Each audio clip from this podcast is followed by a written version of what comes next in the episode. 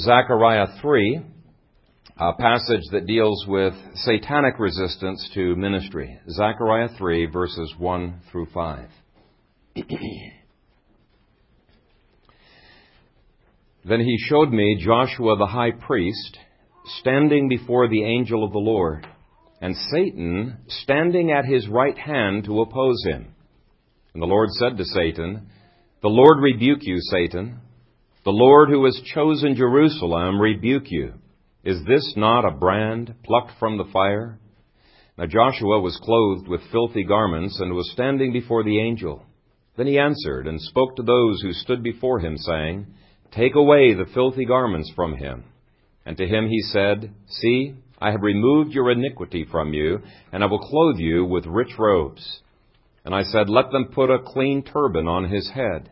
So they put a clean turban on his head, and they put the clothes on him, and the angel of the Lord stood by. Amen. Father God, we thank you for the righteous garments of the Lord Jesus Christ, which uh, are our security, our protection, uh, the only way in which we could approach boldly before your throne of grace. And we come in the name of Jesus Christ as we continue to worship by uh, responding to your word. And I pray that as I preach, that you would give me a faithfulness of preaching and that the word would be quickened to our hearts and it would do the good work that you intend. In Jesus' name we pray. Amen. You may be seated.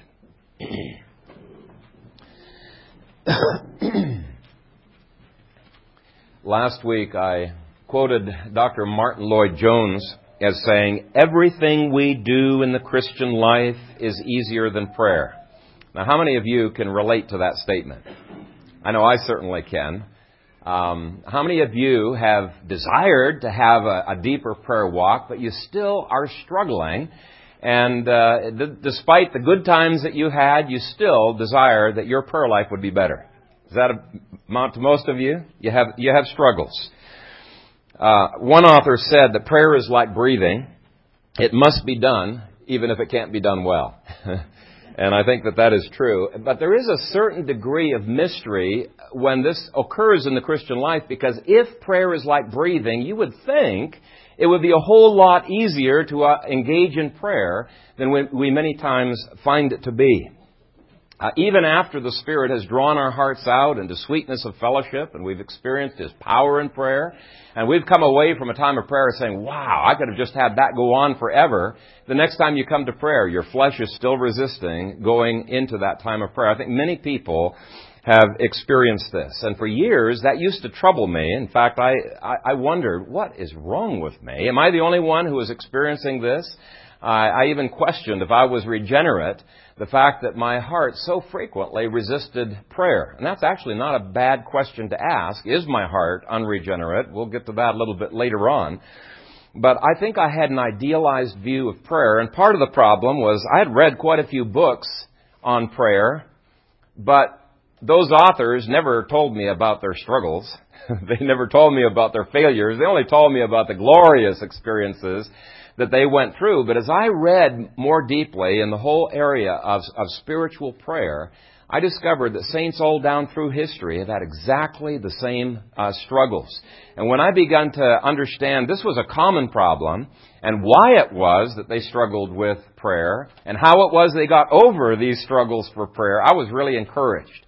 And so I want to begin just by encouraging you. This is not just Phil Kayser, who's uh, a nutcase and has difficulty with this. It's not just uh, Martyn Lloyd-Jones, the great theologian Alexander Whyte said, There is nothing that we are so bad at all our days as prayer.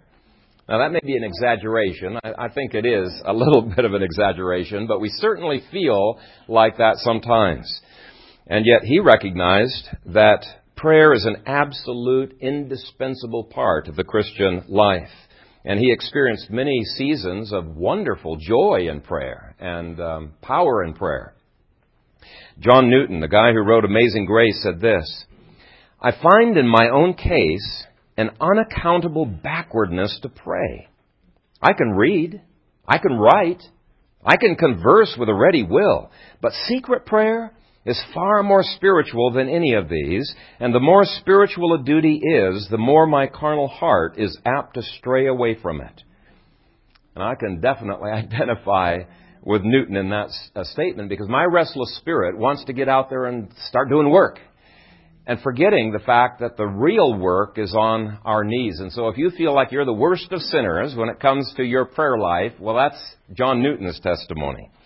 Now, the Puritan writer Thomas Shepard said, There are times in my life when I would rather die than pray. In an earlier century, Richard Hooker said this When we pray, how are our affections many times distracted? How little reverence do we show to the grand majesty of that God unto whom we speak? How little remorse of our own miseries? How little taste of that sweet influence of His tender mercy do we feel? Are we not as unwilling many times to begin and as glad to make an end as if God, in saying, Call upon me, had set us a very burdensome task? In modern English, he was saying, as important as prayer is, as meaningful as it is to the Christian, why in the world would we have such a difficulty in engaging in it at times? It's just something that strangely pulls us away from prayer. And I tell you what, I can really appreciate the honesty of those saints because it ministered uh, to my spirit. One of the reasons that the Bible characters are so helpful for us is we see them as they really were not some idealized biography, but we see their weaknesses and we see how God took them through their weaknesses. We can identify with them. Uh, many of these writers have given the same testimony that uh, I give that when we actually get into prayer, we find our hearts caught up to God, we find freshness and power, the times to be sweet, but then the next time we get there, even though we know that when we get into prayer it's going to be good, we still find the same resistance. And there's some really good reasons why it is tough. If you can under, understand those reasons, I think it'll help you to have more fervency in prayer. It'll help you to dig right into, into the prayer despite the fact that you don't feel like it. And uh, we're going to look at those. But before I give you some of the reasons for why true believers do find prayer to be difficult, I thought it would be good to point out that prayerlessness is also a sign of unregeneracy. In fact, it's one of the most characteristic signs of the unregenerate person that we have really fooled ourselves. We're just tares among the wheat. And one of the indications that we really don't have the life of God within us is that we're not breathing. I said earlier that prayer is like breathing. Even when it's difficult, it must be done or there is no life whatsoever. And I came to realize that there was a big difference between the difficulty I had in prayer before I was saved and the difficulty I had in prayer uh, after uh, I believe that I was uh, regenerated. After I was saved or regenerated, I really I wanted to pray more, even though I had the difficulties with it. Um, it grieved me that I did not pray as I ought. I also found that there were more times well, there weren't really many, any at all before that, but times of sweetness, times of victory in my prayer life. And the Puritans found the same. And so I think it's just worthwhile for covenant members to every once in a while uh, examine themselves to see whether they are in the faith. the Bible says that lack of seeking God, one of the distinguishing marks of an unbeliever, Romans 3:11 says there is none who seeks after God. Now they do pray, Bible says that they pray, but it's not what the Bible calls praying in the Spirit or spiritual praying. Uh, they're not truly seeking after God because this is an absolute statement. There is none who seeks after God. None. and yet seeking after God is the heart of prayer. Isaiah 31 verse 1 says, They go down to Egypt for help, but they do not look to the Holy One of Israel, nor seek the Lord. 2 Timothy 3 2 describes them as unthankful. Uh, hypocrites are characterized by hearts, Christ said, that are far from God. Far from God. Of course, my mind's pretty quick, so I'm trying to uh, justify myself, and I respond within my brain, well, I do pray sometimes. Is that not an indicator that uh, there is life uh, within me? But we saw last week there is quite a difference between the prayers of the righteous and the prayers of the unrighteous. And I look at my prayers before regeneration, I see they were man centered. They really were not the sovereign God drawing my heart out in submission to, uh, to Him. Uh, now, there was weeping sometimes. I didn't want to go to hell. Uh, but there was not really a submission to His sovereignty. so I prayed, but it was a different kind of prayer. Christ said pagans do pray. And he said, don't pray like the pagans do. In Matthew chapter 5, he said their prayers are no evidence whatsoever that they have uh, sonship. So when I say that prayerlessness is an evidence of an unborn heart, I'm talking about a certain kind of prayer, what Ephesians and what the book of Jude calls praying in the Spirit. Let's just look at the pagan prayers. Uh, some of them have a view of prayer that we likened last week to magic. Uh, they love it. If they pray in a certain way, a certain number of prayers, then they've got power. And maybe they give power to the gods, but they can manipulate the situation that they are in. There was a pastor friend of mine down in Kansas City who told me this past weekend he's recently met a monk from an Eastern religion who prays 18 hours a day. That's just remarkable. That's all he does. He prays and sleeps. Those two things. And yet, uh, total pagan. He is uh, unregenerate. Um, there were uh, some Easterners in the uh, in uh, Tibet and China and other places who got tired of having to pray all the time, so they invented prayer wheels. They would tie the prayers onto the wheel, and every time it spun around, a prayer would offer up. And so that just saved them boatloads of time. They could be thinking of other things while they're praying, because just for hours on end, they would spin that wheel, and they could be doing two things at the same time. and then they invented the electric prayer wheel. Wow, that's a real efficient prayer system. And then the photocopier came along, and uh, they were able to photocopy prayers and send them down the river and the other kinds of things that they do. And then came the computer. And so I think you get the point. But is that really any different than Roman Catholics when they say a certain number of Hail Marys, certain number of Our Fathers, and because they've gone through the ritual, they know God now has to answer their prayers. But you know what? We pointed out last week, we can engage in a magical view of prayer as well. And Christ says it's no indication of sonship. Now, of course, I was like a Pharisee, comforting myself that I'm not like these uh, fellows over here who have a magical view of prayer. Uh, I did not. But I still doubted whether or not I had evidence of God's life within me. And there are people who go through questionings like this. If prayer is a sign of life, surely I ought to be given much more to it. That's the thing I was struggling with. I reminded myself I did pray more than other Christians did, but it's small comfort because when you look at the statistics, the average Christian still only prays five minutes a day.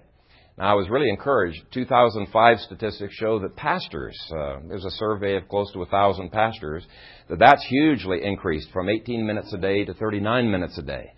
Uh, but what troubled me was that so much of my prayer life was in public, with one other person or where people would notice or where it was expected of me to pray.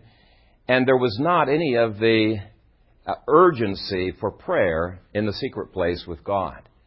And Christ said in the Sermon on the Mount, if you're praying like that, there's no evidence of sonship. In fact, one of the things that he gave as evidences that we are sons of God and not like the hypocrites is if we do charity in private where nobody knows about it. When we do fasting in private, nobody knows about it. When we pray in private. Now, he's not saying you can't do charity in public and you can't do public prayers. Obviously, there's public prayers, but he says if that's the only things that you are doing, he says you better cry out to God for new life because the, the heart that is regenerate has this impulse to pray to God whether other people are noticing it or not.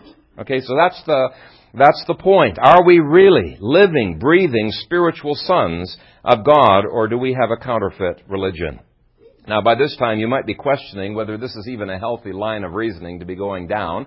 Uh, surely this is just morbid introspection. And I wasn't even going to talk about this point. I added the point to the outline uh, late last night because when I was driving home from Kansas City yesterday, I was really convicted that we don't do enough self-examination uh, to see whether we are really in the faith. There are people who can grow up their entire lives.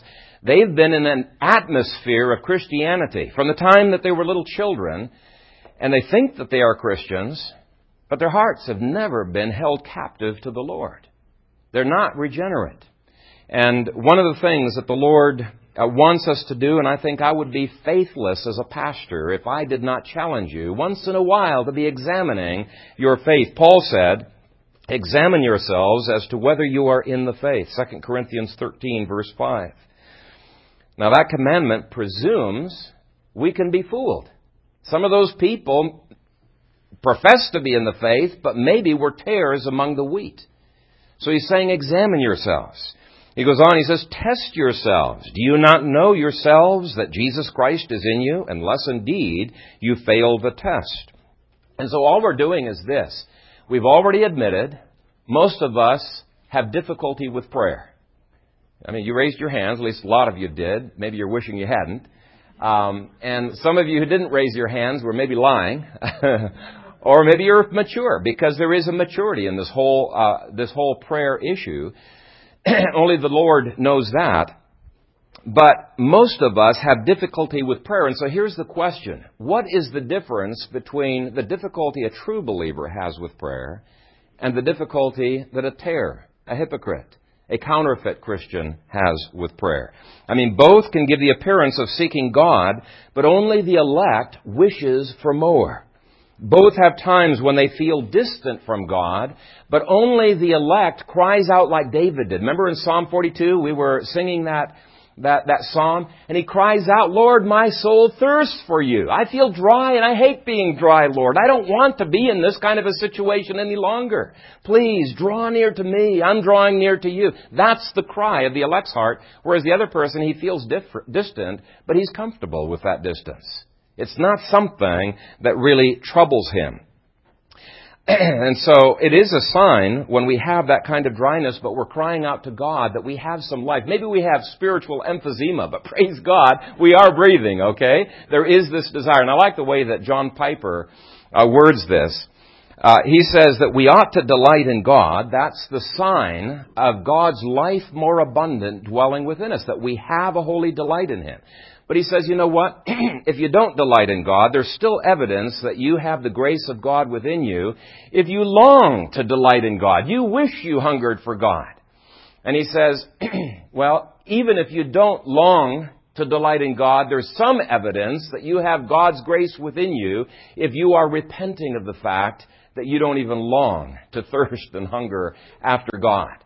But is there that recognition and that submission of ourselves, Lord? I don't even have the longing. Please give that to me because this is my heart's desire. I'm a weak believer, but Father, give me life and cause me to grow in you.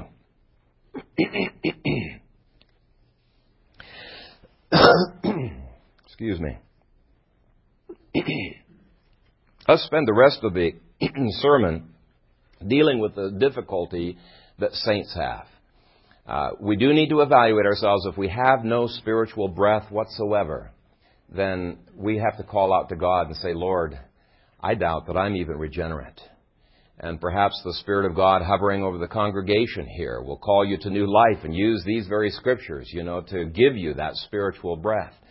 But the bulk of the sermon, I want to deal with the difficulty that saints have. And the first reason is what we read from in Zechariah chapter 3 is that Satan and his demons are doing absolutely everything they can do to keep you from praying. In that, uh, in that first verse there, it uh, speaks of Joshua the high priest standing before the angel of the Lord, and Satan standing at his right hand to oppose him. Now it's very clear, Joshua the high priest was a man of God, he was a true servant of the Lord, and his primary task as a priest was to represent people to the Lord and to pray for those people. And so Satan is standing at, at the high priest's hand, doing everything he can to oppose his work, to oppose his prayers, to oppose his ministry of offering sacrifices and turning the eyes of people to uh, faith in the Lord Jesus Christ. Paul talks a great deal about the satanic resistance. And we need to be aware of it. I think the Puritans were much, much more aware of spiritual warfare than we modern reform people. And I've, many times I was discussing down in Kansas City, why is it we reform people hardly ever talk about spiritual warfare? And I think it's because of some of the rationalism that's developed in the reform camp since B.B. Warfield. I really think that's part of the reason. But the Puritans spoke about it a great deal. The Puritan writer Richard Sibbes wrote, When we go to God by prayer, the devil knows we go to fetch strength against him, and therefore he opposes us all he can. When I first came to Omaha, I, I came under incredible demonic attack for the first full year that I was there, and it manifested in a lot of different ways. But one of the ways was in, in my hindrance to prayer, and I didn't recognize it at first because I was, you know, typical reform guy, wasn't thinking about spiritual warfare.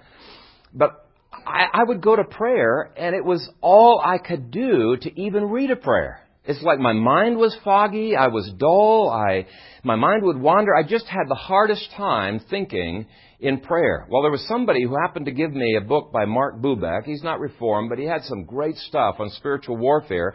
As I was going through the book, there were some prayers, spiritual warfare prayers that he had written out. And I just started praying one of those prayers out loud, and I just felt the oppression lift, and I was able to pray spontaneously and freely from my own heart after that. Now, I'm a little bit dense. It took me three times that this happened before I recognized, you know what? There is demonic oppression that's going on here. And then I began studying on spiritual warfare, and I began to recognize Satan's hand in some of the things that were happening. And as I began to successfully resist him, that opposition cleared out of my life. I was able to much more easily enter into prayer. So we need to recognize Satan tries to oppose us in our prayer life. And uh, on the back table in the um, foyer, uh, there's a a little booklet, I think. There's a booklet on spiritual warfare prayers. Some of them were Mark Bubeck's that I had used. Some of them are ones that I've written uh, myself. But I encourage you to pick uh, one of those up. Now, don't think it's just Satan. Our flesh is just as capable of hindering our prayer life. Remember we had said earlier, this is one of the characteristics of unbelievers, is that they don't really seek after God.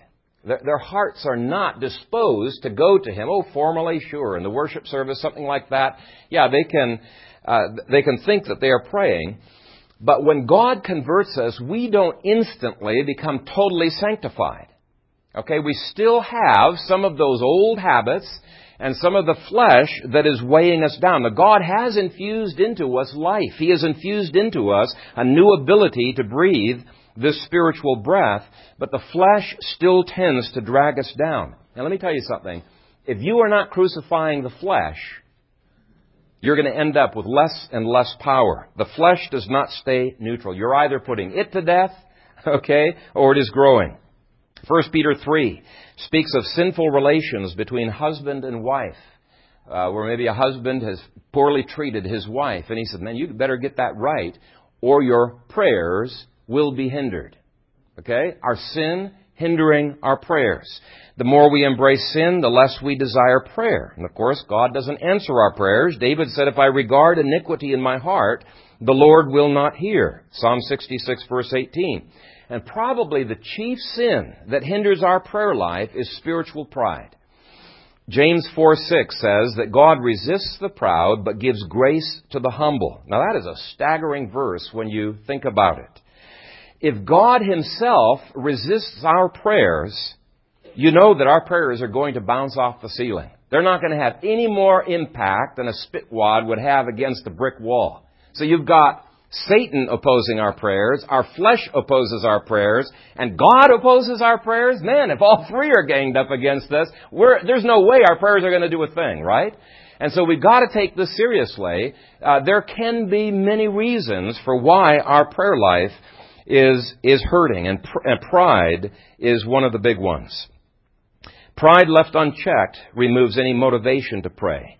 Pride makes us dependent on ourselves and every prayerless person, by definition, is a proud person. You may not think of yourself as proud, but if you are not praying regularly, you are proud, by definition. Why? Because God says in His Word that prayerlessness is an indicator we think we can do it on our own. Right? We don't need God's help. That's why we're not asking Him for His help. We're, we're, just quite content to move on on our own. So even if you think you're not proud, you are intensely proud if you are a prayerless person. And that pride is going to continue to hinder your prayer life until you crucify that pride, until you put it to death. Pride is the great enemy of prayer.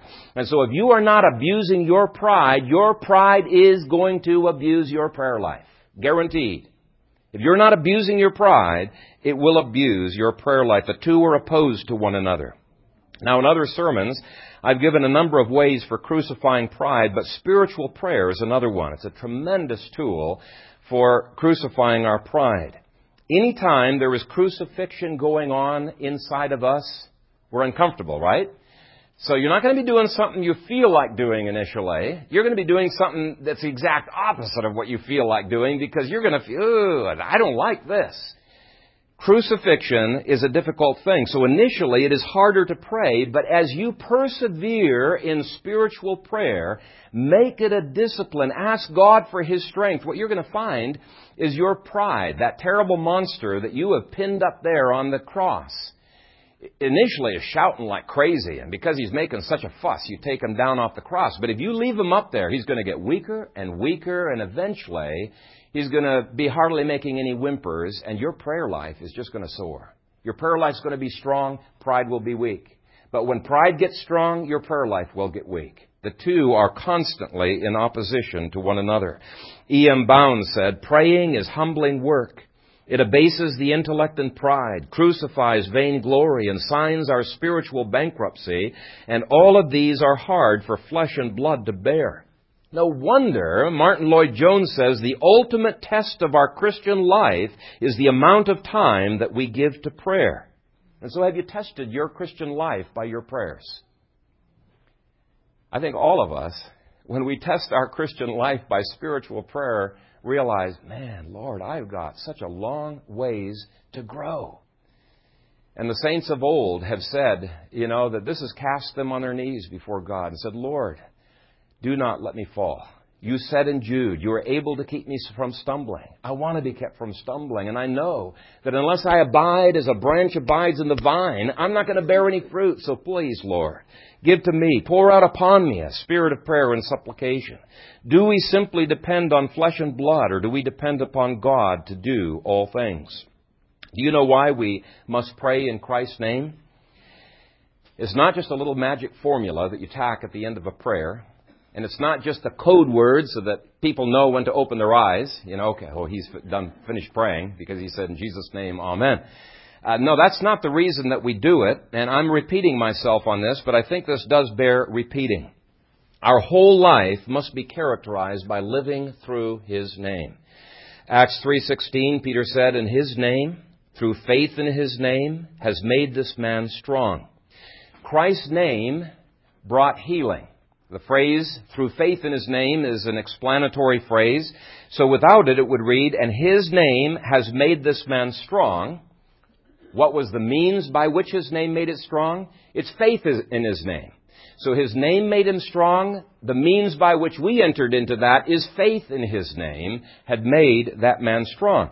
And a brief study of Christ's name shows that everything, absolutely everything, has to flow through the name of Christ. And this is so contrary to pride. So contrary.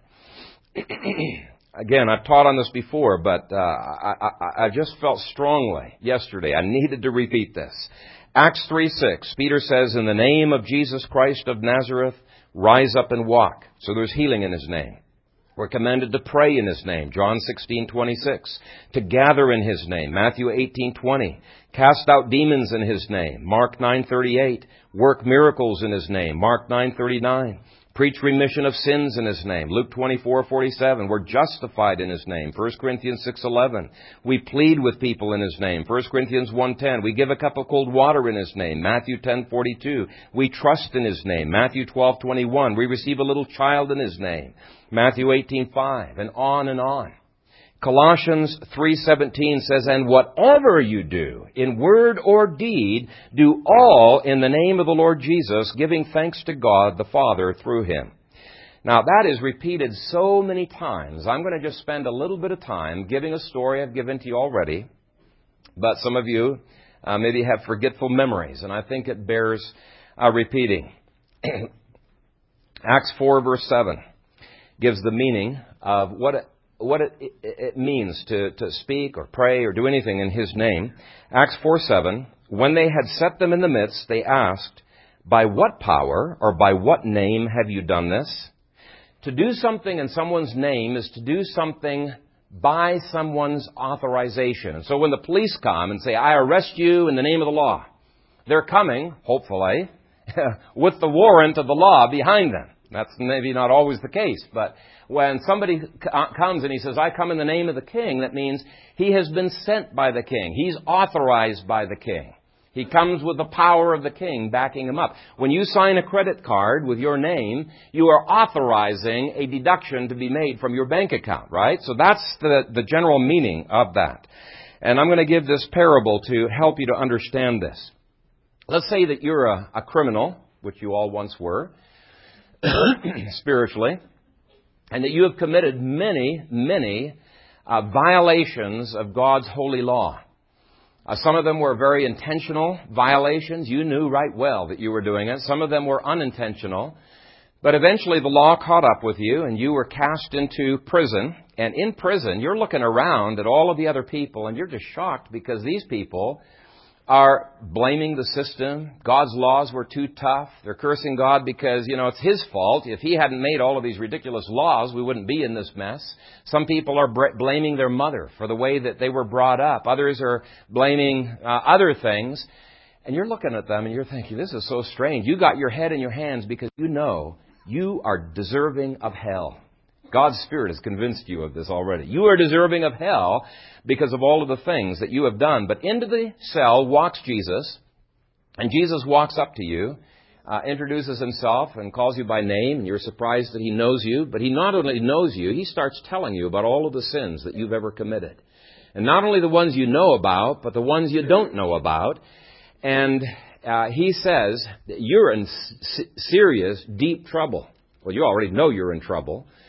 And he says, I'm a lawyer who can take care of all of the problems that you're facing. In fact, every single person that I have represented, I have gotten off the hook. And you're thinking, oh boy, this would be great if uh, if he would represent me. But you tell him, look, I can't, I can't afford a lawyer. And he says, don't worry about it. Uh, even my lawyer's fees, I'm just going to put on my account. Uh, so uh, you're thrilled. You say, yes, I would like you to be my lawyer. But he tells you, look, if I'm going to be your lawyer, you have to plead guilty to the court for every single sin that I have pointed out to you right now. And you're kind of shocked and you say, well, man, I can't possibly do that. If I plead guilty to all of these crimes, they're going to throw the books at me. I'm going to be in jail and then eventually be executed. There is no way I would be able to get off the hook. And he says, fine, I'm not going to be your lawyer then. If you do not plead guilty to every one of these crimes, I will not be your lawyer. And you think, well, boy, that's going to be hard. What will my mother think when she finds out I did that? What will my neighbors think when they realize, you know, that I've been this dirty, rotten sinner? But you decide, man, I, I, I desperately need this lawyer. And so you say, fine, I will plead guilty to all of these. And I do plead guilty before you because you seem to know more about my sins than I do. And so you plead guilty to all of these sins. And Jesus tells you, okay, here's the plan. I plan to go into the courtroom myself wearing your name.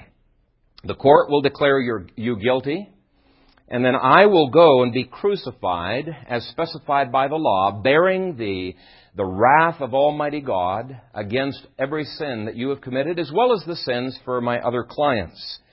And then when you go into the courtroom and they accuse you of all of these crimes, you can plead guilty and just say, Yes, but I've already been punished for that. Just open up the books and you'll see I've been punished for that. And they open up the books, and sure enough, it says Phil Kayser was crucified, bore God's wrath fully in 30 AD. And so you'll be off the books because there can be no double jeopardy. You can't be punished for the same crimes twice. And because I'm your substitute, uh, you'll be off scot free. And you think, wow, this is a, an incredibly thrilling uh, plan. And so uh, you're willing to do that. And then Jesus gives one more shocker. He says there's one more catch. From that time on, as far as the law is concerned, you no longer exist. You died, right? That's what the law says. You died. You no longer exist. Since you died with me in 30 AD, you no longer have a separate ID apart from me. Dead people can't purchase things. Why? They don't exist. As far as the law is concerned, they cannot enter into contracts. They can't get married. They can't start a business. They can't do anything else. You'll have to do everything in my name. The moment you try to do anything in your own strength and in your own name, your spiritual checks are going to start to bounce. Your spiritual credit card won't process. You're going to be frustrated. It cannot be done. In fact, the spiritual police are going to come after you because if your name pops up, you're a crook. They're going to come after you. And you're going to come under bondage of the law. Your only safety is being dead as far as the law is concerned. And so from here on in, you are both legally and experientially totally dependent upon me, Jesus, for money, for love, for strength, for everything. If you don't do everything in my name, automatically you are doing it in your own name. You are doing it in your own strength, and you're going to come under bondage. You're going to come under the curse of the law. Now, I've already provided everything you need. I've provided a spiritual bank account in the heavenly places, Ephesians 1, verse 2. You have been blessed with every spiritual blessing in the heavenly places in Christ Jesus. So you have any need? Just get out your checkbook and write in Jesus' name, and you're going to get everything that you need. It's that easy. Sign the check in Jesus' name. If you sign it in your own name, you're not going to get anything. You're not going to get anything from your bank account. And so this is where pride comes in as such a grievous sin and such an opposition to our prayers. Hopefully you're getting a little bit of a significance for why Christ's name is repeated so often. Without it, you can do nothing. To come in His name is to come in His power, His authorization, His authority, and it takes faith to do that. But what's encouraging about that passage I read in Acts 3 is that Jesus not only provided the healing and the forgiveness, amazingly, He provided even the faith and the repentance. Acts 3:16 says, "And his name through faith in his name has made this man strong whom you see and know. Yes, the faith which comes through him has given him this perfect soundness in the presence of you all." He speaks of the faith which comes through him. That's through Jesus. And so faith is not something that we can provide. Paul says, "I know that in me, that is in my flesh, dwelleth no good thing." Not even faith dwells in this flesh. God must give it as a gift, or we could not have it. Anything we provide is a stench in God's sight. We cannot even pay for the attorney's fees. We don't even have the dime to put it, oh, dime is 75 cents now, to put into the payphone to call the attorney. Everything's provided. He's the one who called us. We love Him because He first loved us. Is that not the gospel of Jesus Christ? And yet how many times do we go out as Christians and we believe the gospel when it comes first to receiving Christ for our salvation, for our justification, and then we go on and we're not living the gospel. We're not living as if prayer matters. Which means what? We've ditched the gospel and we're living in our own flesh. We're living in our own strength. Can you see why prayerlessness is so heinous to God? It is pride. It is spiritual pride. and I'm preaching this as much to myself as I am preaching it to you. Prayerlessness must be a sin that is repented of. Acts 18:27 speaks of those who believed through grace. It takes grace to bring a person to the place of faith. Well, that has profound ramifications for prayer. This is why James says, "You have not because you ask not." You've been trying to sign these checks, not in Jesus' name, not through prayer, not through dependency upon Him, not through seeking Him, but through seeking Egypt. He said that's what the unbelievers do. They seek Egypt instead of seeking the Lord. He says that should not be characteristic of the Christian life. This is why Ephesians 6 verse 18 says, praying always with all prayer and supplication in the Spirit. Wow, there's an even added feature that God has to provide. We can't pray this way unless God gives us the Spirit to pray this way. Romans 8 says we don't even know how to pray as we ought. And so God says, okay, fine, I'm going to provide for you. I'm going to give you the Spirit to intercede from within you. I'm going to give you the Son to intercede at my right hand. And I am now telling you, petition me. I want to be petitioned. Prayerlessness is pride because it is a denial. It is a denial that everything must come through Christ. Okay, another obstacle to prayer is impatience. Why does God make us wait? We've got to convince ourselves of the truth of Galatians 6 verse 9, which says, And let us not grow weary while doing good, for in due season we shall reap if we do not lose heart. Too many Christians are part of the instant generation, and if they don't get the answer to their prayer in one week, then they just give up praying. They're not persevering in prayer. Well, no farmer would do that, and praying is planting spiritual seeds. Okay? Praying is planting seeds. Now, does every seed that a farmer plants get uh, sprouted and grow up and give a, a harvest? It doesn't, does it? And so not every prayer that we pray is necessarily going to be answered. Well, it will be answered. It'll be answered with one of four words. Here's the words that God answers us with. First word is no. Second word is slow. The third word is grow. And the fourth word is go. And let me explain those. His no answers may be disappointing at the time, but when we look back on it, we're going to be so thankful that God said no instead of giving us what we desire. It's sort of like the little child, you know, that's, that's trying to get his hand up on the stove and you say to the child, no. And the child's so disappointed, you know. It seems like it would be so much fun to stick your hand up there and see what that glowing stove is uh, all about. And yet, we say no because we love the child and we want the best for him. And so as we mature over time, we look back and we say, oh man, I can't believe I prayed that prayer, and I'm so thankful that God said no to me. Lewis Carroll said, I have had prayers answered, most strangely so sometimes, but I think our Heavenly Father's loving kindness has been even more evident in what He has refused me. Let me just give you one example. Think of the well that Joseph was thrown into. Remember when his brothers were trying to figure out what do we do with him? Thrown into that well. I can just imagine the people who dug that well praying to God, okay, Lord, please prosper the digging of this well. And God said no. Now, if he had answered yes, Joseph would have been drowned, right? So God's no's always have a reason. There's always a reason for them. but God's answer of slow can sometimes also be frustrating. God has His perfect timing, and we can trust Him. His answer of grow is similar to slow, and it's basically this I'm going to answer your prayer, but if I answered it right now, you wouldn't be able to handle it. I'm going to wait till you mature, and when you are mature enough, I will give you the answer to your prayer. And that really is a blessing. So the faster we mature in Christ, the more quickly our prayer may be answered. And then his answer of go is basically a rebuke. God rebuked Moses for praying in Exodus 14 verse 15. He says, What are you praying for? Get up and go, is what he tells Moses. He says, Now is not the time for prayer. Now is the time for action. I've already told you what you need to do. Don't pray, go. And there are times where we are just irresponsible. We're lazy, and we want God to do something for us without our putting any effort into it whatsoever. It's sort of like the kid, you know, who, who's too lazy to study for the exam, and right before the exam, he's praying, Oh, Lord, please give me the answers to this exam. And God says, Go.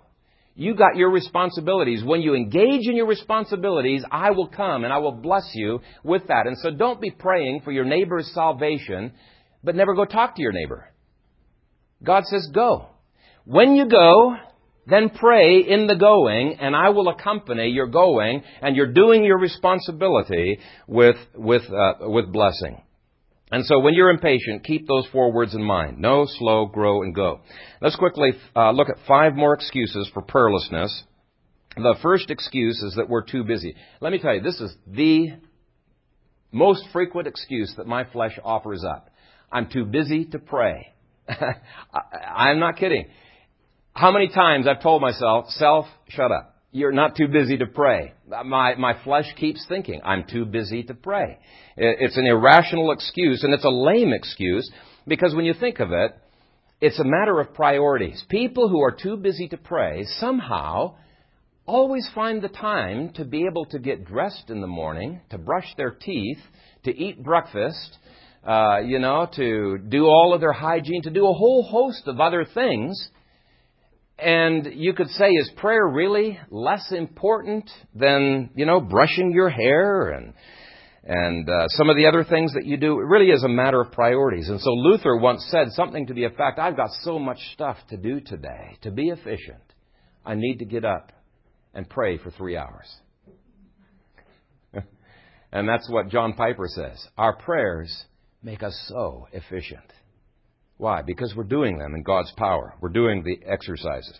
Another excuse is that we have trouble concentrating on our prayers. Now, this is I'll look at antidotes for some of the other general antidotes, but uh, this excuse, trouble concentrating, I'll, let me address quickly some antidotes for this because my mind does tend to wander as well, and I've learned a few things that have helped me.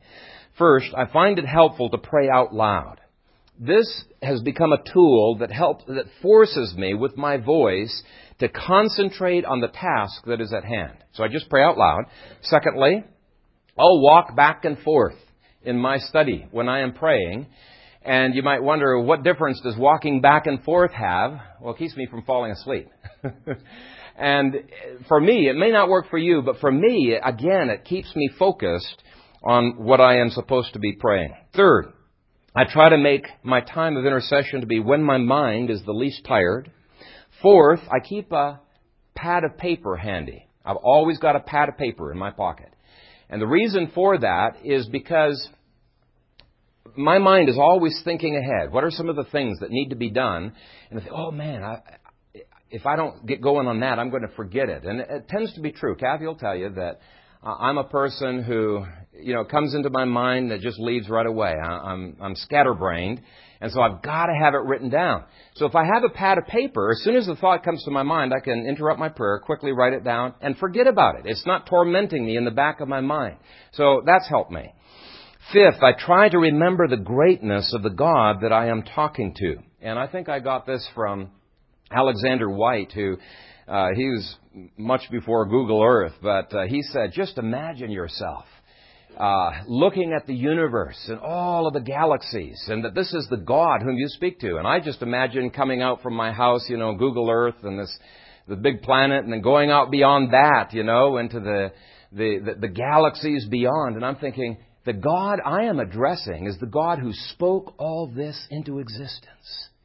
And He's allowing me to pray to Him and to petition Him. And so it gives me a perspective on how, how awesome the privilege of prayer really is. Six, try to keep a prayer list so that you can go down the page when your mind has forgotten what you're praying about. And I'll say more about that in a moment.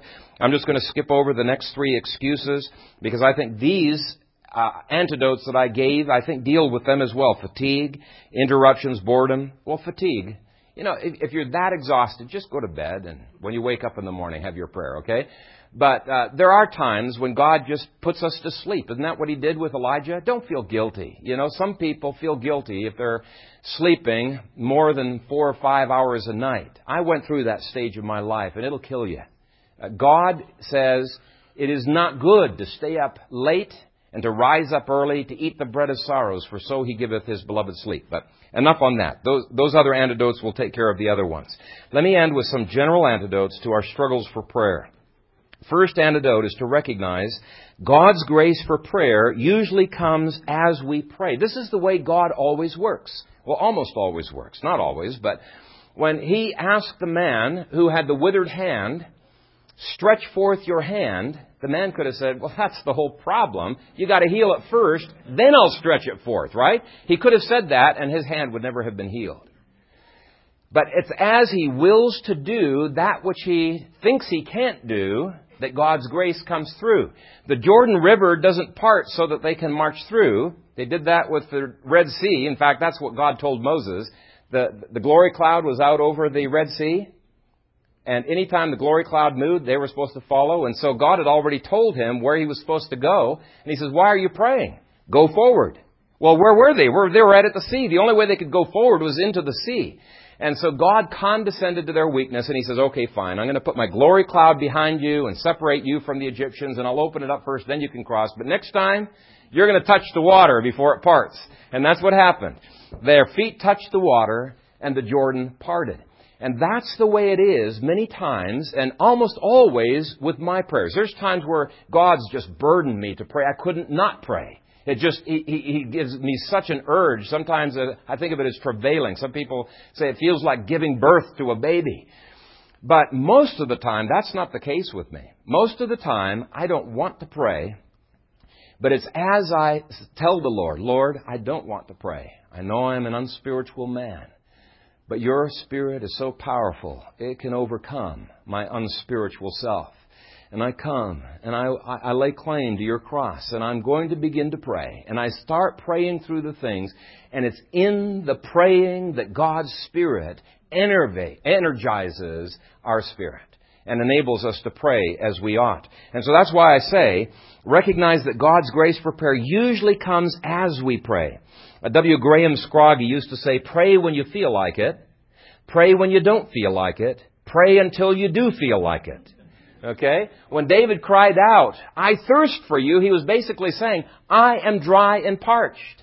I don't feel spiritual refreshment. I feel distant. I don't feel like praying to you. But he prays anyway, right? That's the whole point of that psalm. And it's in the praying that God's refreshment comes into our hearts. Spurgeon said, the more we pray, the more we shall want to pray. The more we pray, the more we can pray. The more we pray, the more we shall pray. He who prays little will pray less. Okay? It, it always is diminishing. But he who prays much will pray more. And he who prays more will desire to pray more abundantly. Okay, so there is this dynamic that is as you stretch out your spiritual hand and you say, Lord, I don't feel like it. I'm so weak in my prayers, but I commit myself to pray. And you begin praying that God's grace takes over. And by faith, believe His grace will take over. You gotta approach Him through faith. But prayer is too important to make it dependent on your feelings. That's, that's the main point. Pray. Second, remind yourself that, uh, of the power that pl- flows through prayer. Now, it's not prayer that's powerful. I think that's an idealistic view. It's that God has chosen to exhibit His power in the weakness of prayer. Andrew Murray, in his book, The Ministry of Intercession, said, Surely, of all the gifts of the early church for which we should long, there is none more needed than the gift of prayer. When Peter was kept in prison, prayer was made without ceasing of the church. Peter was delivered. Stone walls and double chains, soldiers and keepers and the iron gate all gave way before the power of prayer from heaven. That prayer brought down the rescue. The whole power of the Roman Empire, as represented by Herod, was impotent in the presence and power of the Church of the Holy Spirit yielded in prayer. And there are so many scriptures that connect the, this power to the, the, the prayers of the saints. A.C. Dixon, the pastor of Moody Church, once said, When we rely upon organization, we get what organization can do. When we rely upon education, we get what education can do. When we rely upon eloquence, we get what eloquence can do, and so on.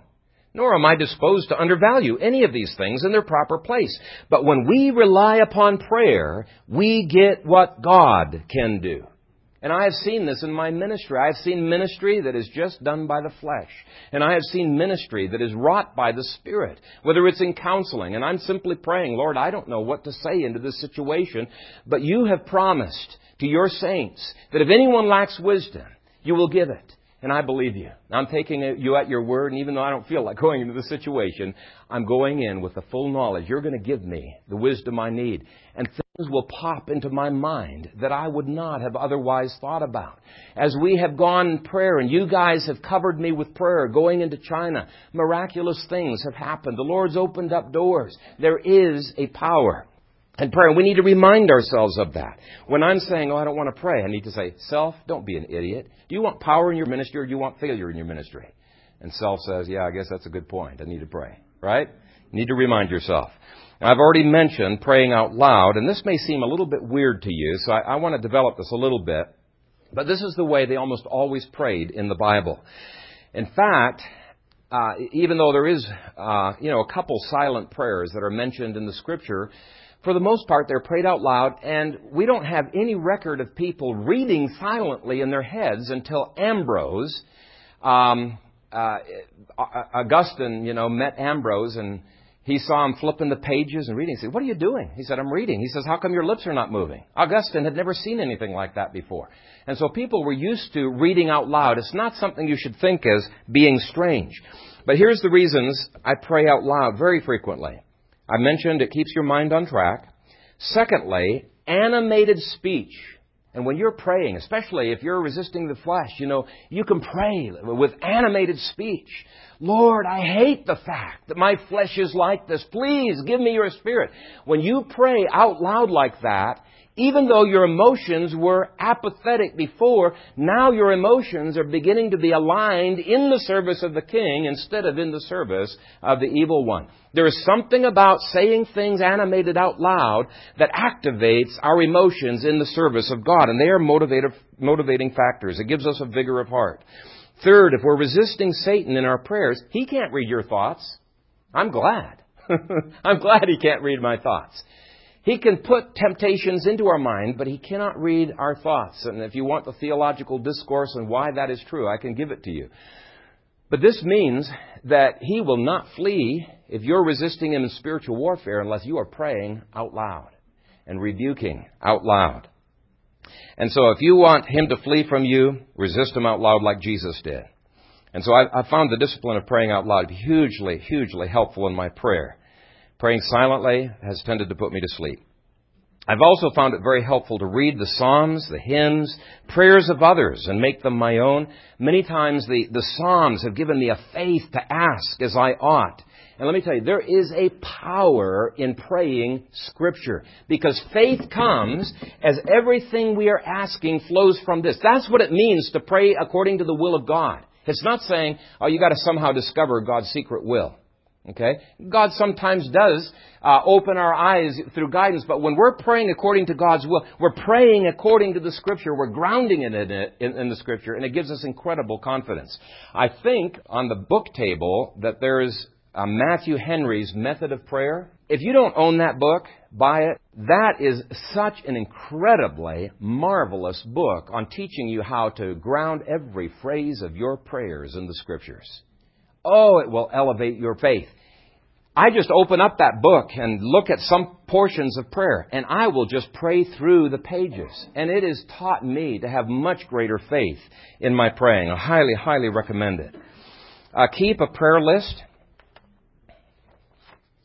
Uh, that can help if you want to be motivated. Some people uh, really have found this helpful to have uh, just a loose leaf book and four columns date, prayer request, scripture you're claiming, and then the answer to be, uh, the, the, date that you know, and the answer that was um, that the Lord gave.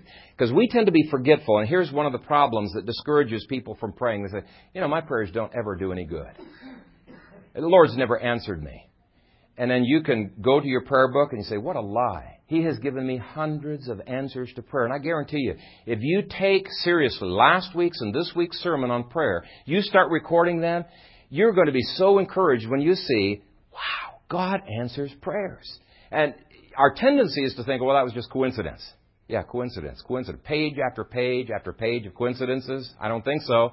Uh, God is a God who answers prayer. A sixth thing that helps me to keep, get back on track is to remind myself of the incredible issues that are at stake. Ephesians 6:10 warns us we're in a spiritual battle. We need to stand strong in the strength of the Lord. And so prayerlessness will lead to powerlessness. We need to be convinced of that. But likewise, we need to be convinced if we're not praying for our brothers and sisters who are on the front lines of the battlefield, we are letting them down. We're letting them down. Uh, Alan Affleck said Uriah the Hittite was in the hottest part of the battle, and his fellow soldiers withdrew from him on the command of King David. We do the same thing to our fellow soldiers when we withdraw our prayers from them. There are consequences to prayerlessness. But I like to remind myself also that without Christ, I can do nothing. If you're really convinced that John 15:5 is true, without me you can do nothing, then we're going to be stirred up to prayer. Isaac Bashevis Singer once confessed, I only pray when I'm in trouble. But I'm in trouble all the time, so I pray all the time. so he obviously had become convinced that John 15:5 was true. Without Christ, I can't do anything. Man, am I in trouble. I can't do a thing. And therefore, I need to be in prayer all the time. And then the last piece of advice I would give you is to keep at it even when you fail. And this has been the advice of hundreds of saints from the past who have blown it themselves and they just get right up and they try again. They blow it and they get right up and try again. Don't let Satan discourage you and think, oh, you're hopeless. If you see any signs of breathing, any signs of life, then forget about his temptations. You're not a believer. If you don't see signs of life, call out to God to give you that life.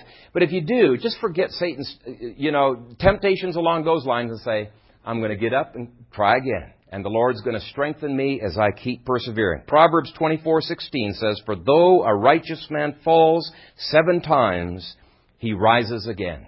Now an unbeliever won't, but he says, "Though a righteous man falls 7 times, he rises again." So get up despite the difficulty. The more times you get up, the easier it will be. And may God bless our congregation with the power of His Spirit. May He pour out a spirit of prayer and supplication so that all of the churches of Omaha think of Dominion Covenant Church as being a praying church. Amen?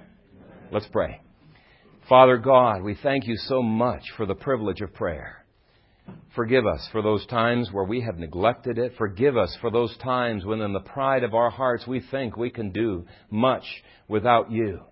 And Father, we know we don't have to spend 18 hours like that pagan Buddhist monk uh, spent uh, in, in, in prayers.